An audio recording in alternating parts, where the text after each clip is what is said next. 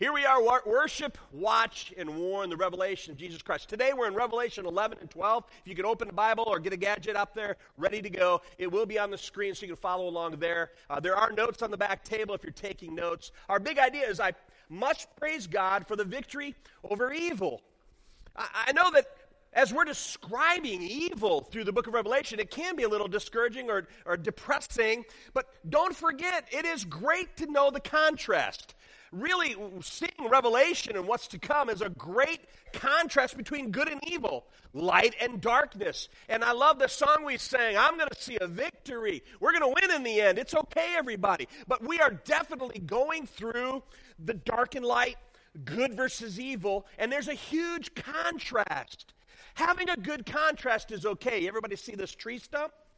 See, contrast is very important. If you look at this tree stump and all you see a tree stump, you don't see the snakes. Why? Because snakes, can you see that snake? You see him slithering up that tree? Do you see this snake? There's another one. You saw that one? Did you see the other one? There's another one right there. See, contrast. Everybody say contrast. I want contrast. I don't want to walk through the woods knowing that there might be snakes on trees. I don't. By the way, I hate snakes too. Horses, I struggle with. Snakes, I definitely hate. If you love snakes, don't make it your life mission to make me like snakes. When I talk about horses, I love it. We got people in our church that are horse people, and they've been contacting me. Come on over, and we'll get you on a horse. No, that's not my purpose in telling you. I don't want to get on a horse. I do not want to love a snake. If you love snakes, you can live anti-biblical. That's fine. God says in Scripture, He says, I will put enmity between the man and the serpent. I'm living biblically. Hate those things. So if you love them, God bless you. Okay. But snakes, I want contrast. Those boogers are made for camouflage. And when it comes to the end of times, there is no camouflaging good versus evil. The Bible in Revelation makes it so clear that it is a distinct battle that takes place. And let's go there. Revelation 11:17, a key verse out of our passage. We give thanks to you, Lord God Almighty, the one who is and who was, because you have taken your great power and begun to reign.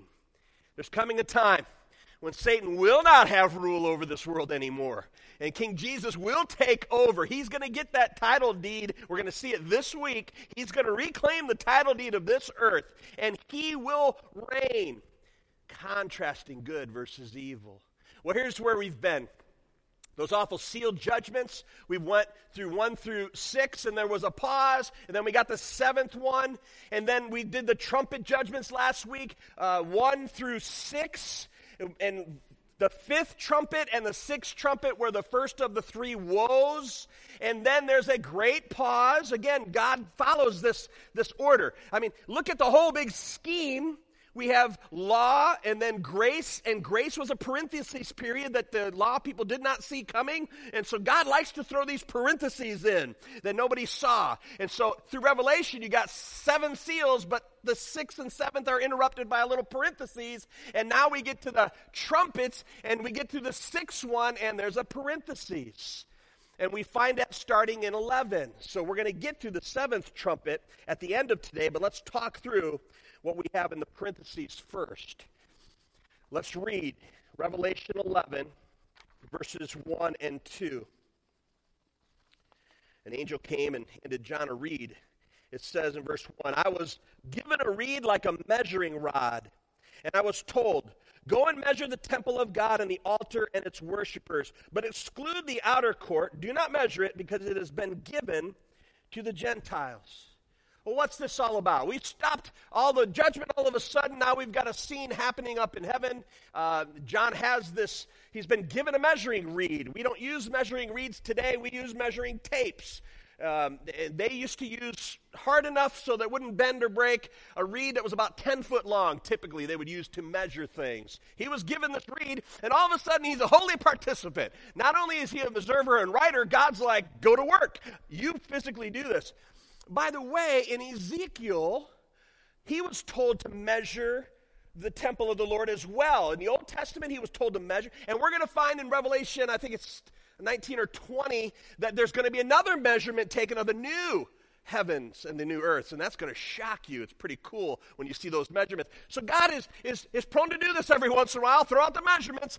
I think there's a deeper reason he's told to measure the inner temple sanctuary. Did you notice? Just the inner temple. That includes the holy place and the holy of holies, not the outer court, where the Gentiles could be, where the teaching was usually done, and the marketplace was. Remember when Jesus came and flipped the tables? It was outside of the holy place and the holy of holies, in the court of the Gentiles, where people could be. He's told not to measure that. Why? Because we are in a spot now, roughly, we're in the middle of the tribulation period in Revelation timeline-wise, and the Gentiles are going to overrun all of this happening inside. It's going to be the time of the Gentiles. And the Lord's specifically telling John, measure what's mine.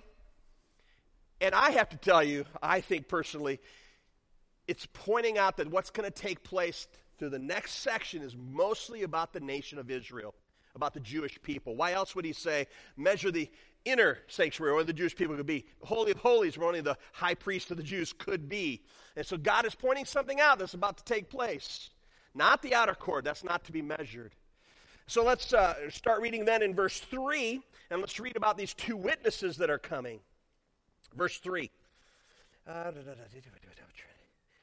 Let's go back to verse 2. Exclude the outer court. Do not measure it, because it be given to Gentiles. And it goes on from there. They will trample on the holy city for 42 months. What's 42 months, anybody? 3.5 years, okay? Or 120 or 1,260 days. And I will appoint my two witnesses, and they will prophesy for 1,260 days, clothed in sackcloth. They are the two olive trees and the two lampstands, and they stand before the Lord of the earth. If anyone tries to harm them, fire comes out of their mouth and devours their enemies. This is how anyone who wants to harm them must die. In verse 6, they have power to shut up the heavens so it will not rain during the time, and they are prophesying. And they have the power to turn the waters into blood and to strike the earth with every kind of plague as often as they want it. How many of you would like to have this power for a day? Man, I hate to reveal the heart of your pastor, but at times, if I could just speak judgment, that's why God does not give it to me. He knows that every car on the road would be vaporized, especially those ones trying to cut me off and sneak in during the work zones. I would say, fire! We don't have this power, but these two witnesses do. They're given this special power. So what's their ministry? Two witnesses. Again, are we thinking this is symbolic or is this literal? My take on this is you always try to take a literal interpretation where you can take a literal interpretation. And so I believe my take on this is more of a literal thing. There are two witnesses. And they preach for the last 3.5 years of this tribulation 7-year period. 42 months, 3.5 years. They're preaching. They're mourning. We see that they're in sackcloth, so they're mourning, and they're mourning the disobedience of Israel specifically is what they're mourning. And then they are divine representatives. So it's very clear that they are from God. The Bible says they're olive trees and they are candlesticks. The fruit of the olive, the press of the olives creates an oil that they used in the lamps, and they're both fruit and light. We're told to be bright and salty as Christians, and they are the fruit and the light, and they are witnessing. By the way, God never leaves a period without a witness. There's not a period where he hasn't set aside a special witness. Look at Elijah and Elisha. They came at a very dark time. God sent them as witnesses. You look at John the Baptist. John the Baptist was a witness during a very dark Jewish religious time when they didn't believe that the Messiah was Jesus. And here's John pointing the way. God always has somebody there. Why does there need to be 144,000 Jews sealed? Why do there need to be two witnesses, probably Jews, that are sealed? Again, I believe the church is gone. The witness is gone. I believe pre-tribulation rapture, the church has gone. We're going to see today in our teaching that then those who are left are Gentile unbelievers and unbelieving Jewish people, except for the Jewish people that are seeing that they were wrong. They need a witness. They need people to preach to them. It was Jesus that they missed. Next, they're divinely protected. God does not let them be harmed. For 3.5 years, they are protected. All they have to do is speak it, and their enemies are vaporized. And they're divinely empowered. Like, everybody say like.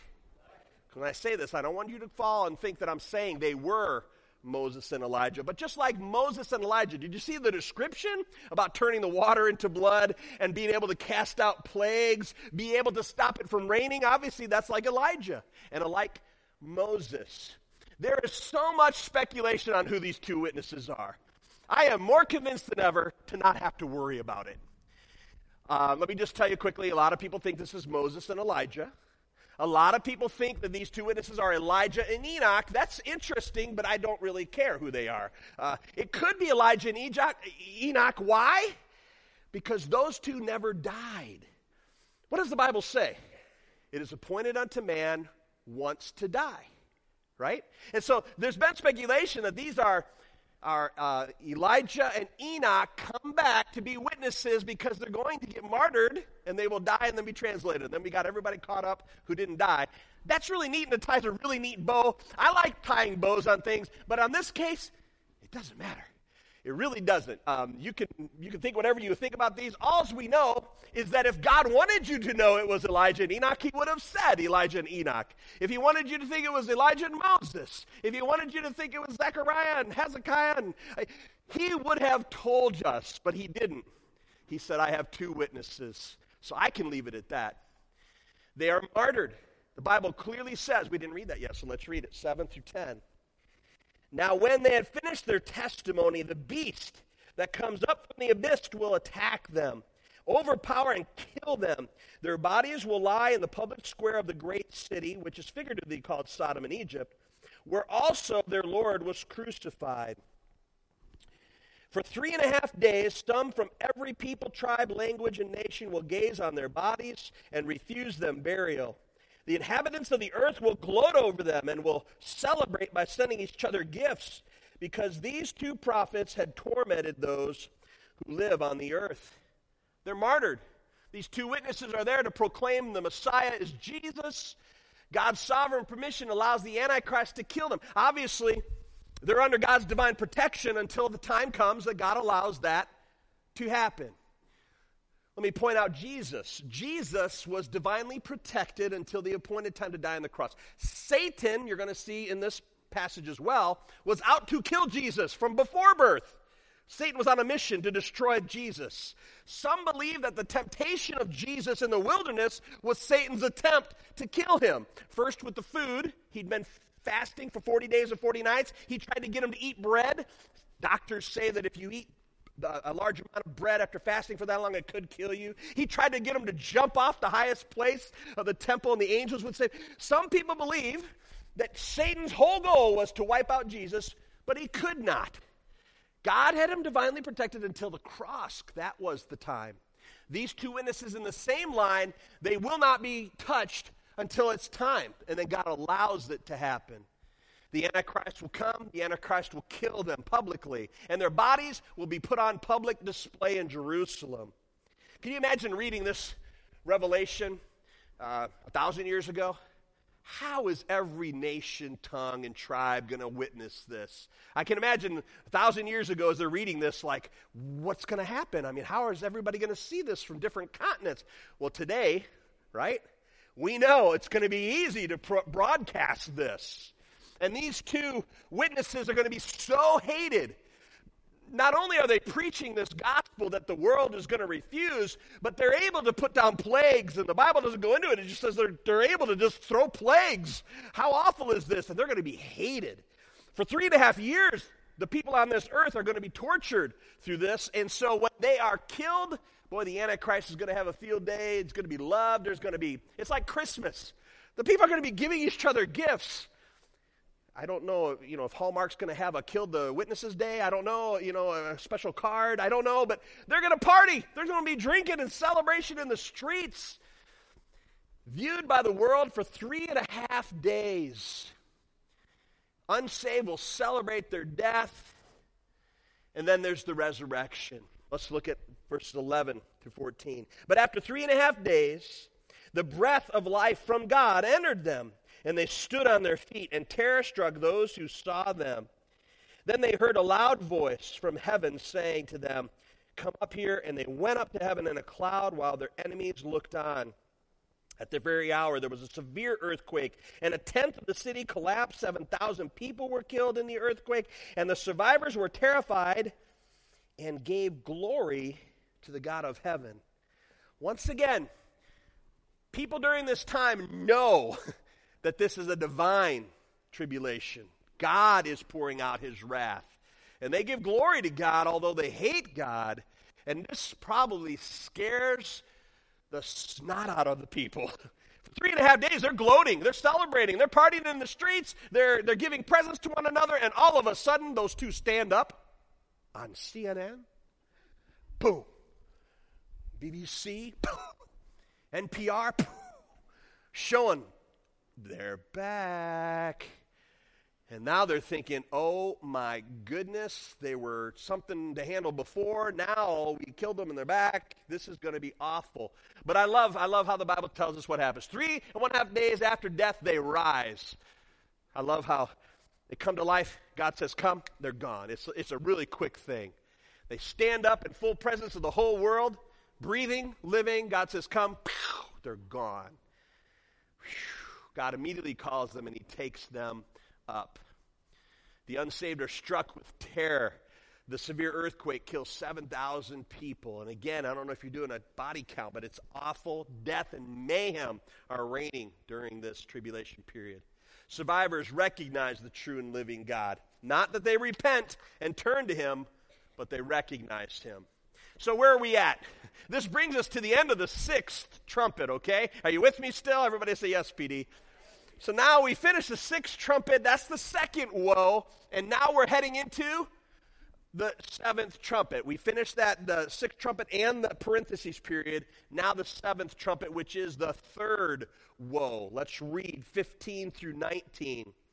The Bible says in verse 14, the second woe is past, the third woe is coming. The seventh trumpet. The seventh angel sounded his trumpet, and there were loud voices in heaven which said, the kingdom of the world has become the kingdom of our Lord and of the Messiah, and he will reign forever and ever. Amen. Everybody say amen. Amen. Who's got the deed? Thank you, one person. You ever anticlimactic when you were like hoping for a big, you know, who's got the deed?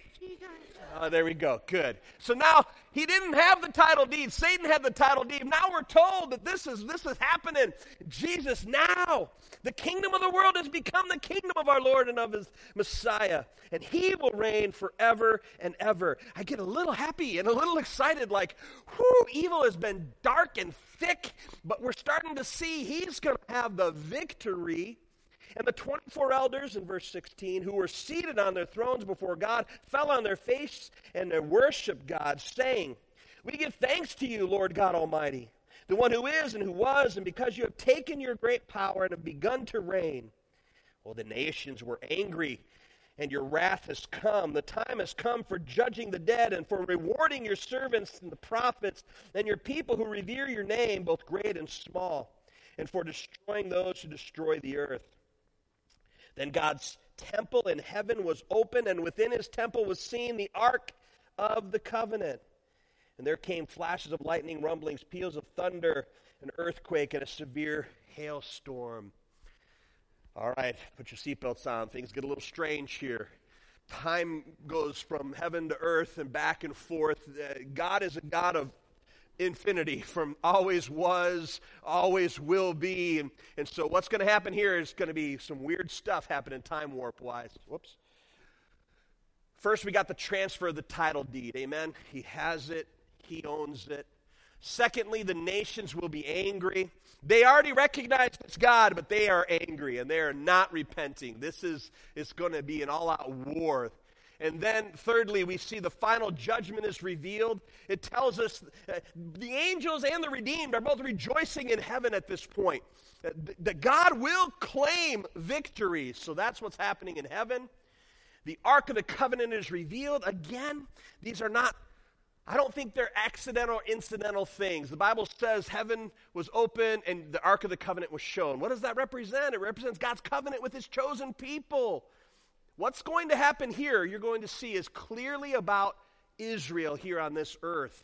And that's what's happening in this passage. 5, indicators of divine judgment on the enemies of Israel. That's all those peals of thunder and lightning and the hailstorm. God is going to rain down judgment, not only on Israel for the disobedience, for the nations that have been attacking them. Israel, by the way, at this point has been... the peace has ended. The Antichrist has come and broken that peace now. And now Israel is in an all-out flight. We'll see that here in just a second. We move into the holy war. Revelation 12, verse 1 and 2. A great sign appeared in heaven, and a woman clothed with the sun, with the moon under her feet, and a crown of 12 stars on her head. She was pregnant and cried out in pain as she was about to give birth. There's debate. There's a lot of discussion on these things. I can only see it. And if you want to read deeply into this, I suggest Dwight Pentecost. Dwight Pentecost is like the premier writer on end times. I've got a book that's that thick. I got to drive a bus yesterday for a different church. They were having an event, and I said I would do it because I was able to have the whole day where I could just read. And so, boy, I was reading. And I was having such a great time reading. And Dwight Pentecost lays this out so clearly. There are different versions of people want to believe who this woman is. Hopefully you can see with me, God makes it very abundantly clear we're talking about a representative of the nation Israel. This woman, from Eve to Mary, Jesus' line is shown to come through Mary, through the mother's side, and all the way through.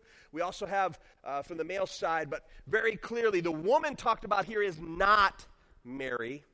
It's not a single person. You'll see in just a second. I know that offends some, but it's the nation of Israel. The sun is Jacob. His name was changed to Israel. The moon is Leah. We're talking about who the line of Jesus comes. The Bible says she was pregnant and cried out in pain, and she was about to give birth. So what are we talking about here? We're not talking about a lady, but we're talking about the nation of Israel. She's called over, 24 times a she or a her in Scripture. Israel is referred to. There's 12 stars. Those are the 12 tribes of Israel. God is very clearly pointing out by saying, here's the Ark of the Covenant. We're going to talk about my nation, Israel. And then he moves right into talking about her, the woman, Israel. Then there's the dragon that appears. Verse 3 and 4. Then another sign appeared in heaven, an enormous red dragon with 7 heads and 10 horns and 7 crowns on its head. Its tail swept a third of the stars out of the sky and flung them to earth. The dragon stood in front of the woman who was about to give birth so that it might devour her child the moment he was born. Who's this dragon? Clearly in Scripture, it's Satan. Nobody else actually has another idea. Everybody agrees on this one. So Satan. Why a dragon? Well, power, ferocity, murderous. That's what a dragon is. And those of you who have dragons at home, don't try to get me to like your dragon like I don't like snakes and horses. No good on dragons, okay? Satan is this mighty red dragon, and he comes, and he's got the 7 crowned heads, 10 horns. Identify him as the supernatural force behind the Antichrist. So you got the beast, the Antichrist. Who's the power behind that? It's Satan himself. They're not one and the same, but Satan is the power behind this Antichrist. Heavenly stars cast to earth are the third of angels who followed Satan in rebellion against God. We know that Satan was cast out of heaven, and those disobedient angels went with him. And I believe this is what was being talked about here. Satan's attempt to kill any link to the Messianic line. Like I said earlier, when Jesus was about to be born, remember, even Herod was told about the birth of the Messiah. What did he do? He wanted to have every child 2 years and younger, male child, murdered. Satan has always been trying to wipe out the Messianic line, trying to take it away so that Jesus couldn't be born or couldn't die. One of the two things. So we've got the woman is Israel, the dragon is Satan. Who's the child? Everybody agrees on this one too. Phew, it's Jesus. It's Jesus. Verses 5 and 6. She gave birth to a son, a male child, who will rule all nations with an iron scepter. And her child was snatched up to God and to his throne. And the woman fled into the wilderness to a place prepared for her by God, where she might be taken care of for 1,260 days, or the last 3.5 years of the tribulation. Who's the child? It's Jesus. The timeline is warp speed. Did you notice that the Bible says he was born and then he was caught up to God? Well, we skipped his life, ministry, death, and resurrection, which we don't do. Look in the book of John and all the Gospels for those kind of things. But Jesus, I'm telling you, God's time frame here. And God's like, we're talking about Jesus. And let's go to the point. Now we're back to time. And we're going to get back to this. Picks up in the middle of the tribulation where Israel is forced to leave the promised land. So we have Israel, who Jesus comes from. The dragon is about to attack Israel once Jesus is dead. And then we've got the war. Let's look at the war. Verses 7 through 12. Then war broke out in heaven. Michael and his angels fought against the dragon, and the dragon and his angels fought back. But he was not strong enough, and they lost their place in heaven. The great dragon was hurled down, that ancient serpent called the devil or Satan, who leads the whole world astray. He was hurled to the earth, and his angels with him. Then I heard a loud voice in heaven say, now have come the salvation and the power of the kingdom of our God and of the authority of his Messiah, from the accuser of our brothers and sisters, who accuses them before our God day and night, has been hurled down. They triumphed over him by the blood of the Lamb and by the word of their testimony. And they did not love their lives so much as to shrink from death. Therefore, rejoice, you heavens, and you who dwell in them. But woe to the earth and the sea, because the devil has gone down to you. He is filled with fury, because he knows that his time is short. We'll stop there. There's a great heavenly battle that takes place with Michael. We know Michael is one of the powerful angels, one of the mighty angels that said, I don't know how many of these mighty angels there are, but there are a few that the Bible mentions. But Michael specifically is called out, and he gets to go and fight the red dragon, Satan. I'm hoping I can watch that. You know, I don't know if I want to be there live on scene and get shrapnel, but I'm hoping that it's going to be shot via to my room in heaven, because I want to watch this war. It's going to be epic. Michael and Satan having it out. The good news is, Satan will lose. Everybody say lose. He's a loser. He's going to lose in the end. He's got no power over God. He don't mess with him. I'm not making light of Satan and his demonic work. You never want to mess with that. Be careful. But at the same time, I will say with authority, he has nothing over the power of God, and he will lose and be forced to earth. Heaven rejoices. The Bible clearly states that heaven will rejoice, but woe to the earth.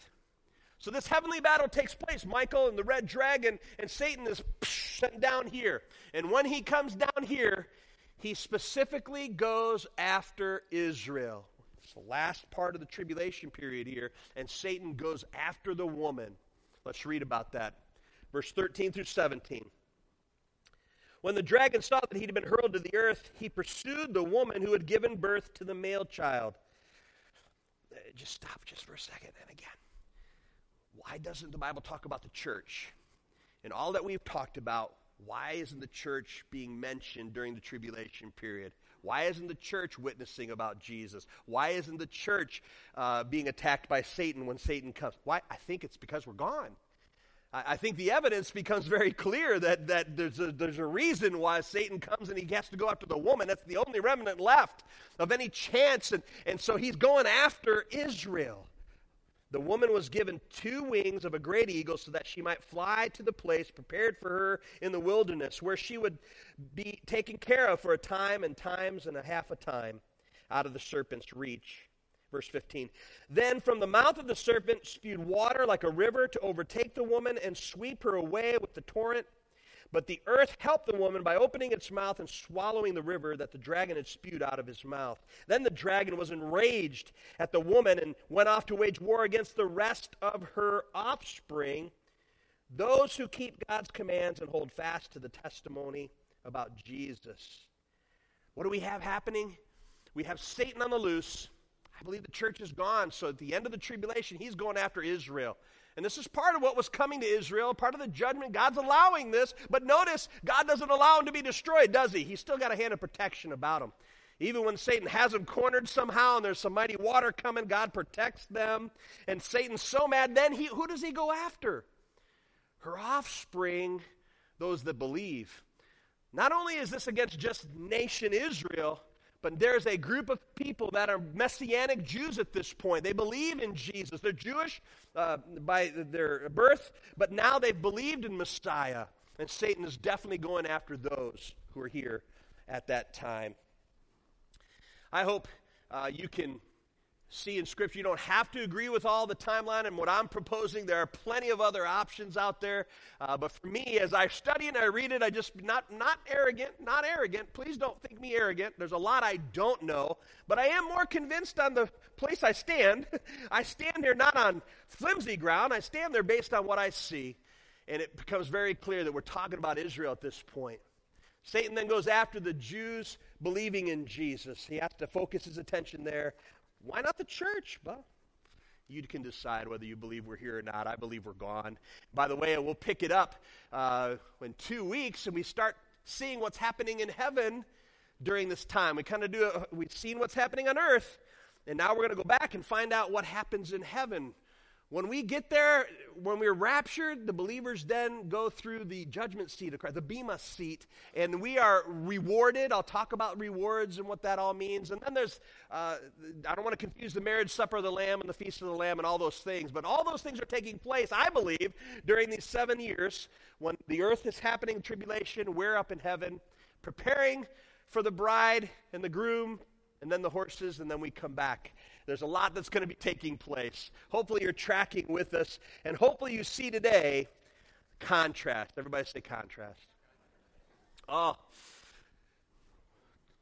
I didn't have it up there, but now I think what we've got is 7 seal judgments, and we've got 7 trumpets, and then we go to the bowl judgments.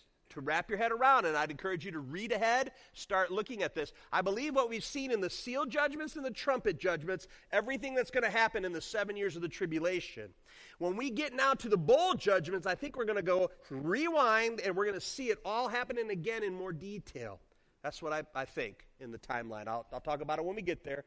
But I think the bowl judgments now are an overview where we get more detail about the Antichrist and about some of the things that take place. Fasten your seatbelts, get ready for that, because wow, if you think it's been depressing now, wait till you get there. But we win in the end, amen?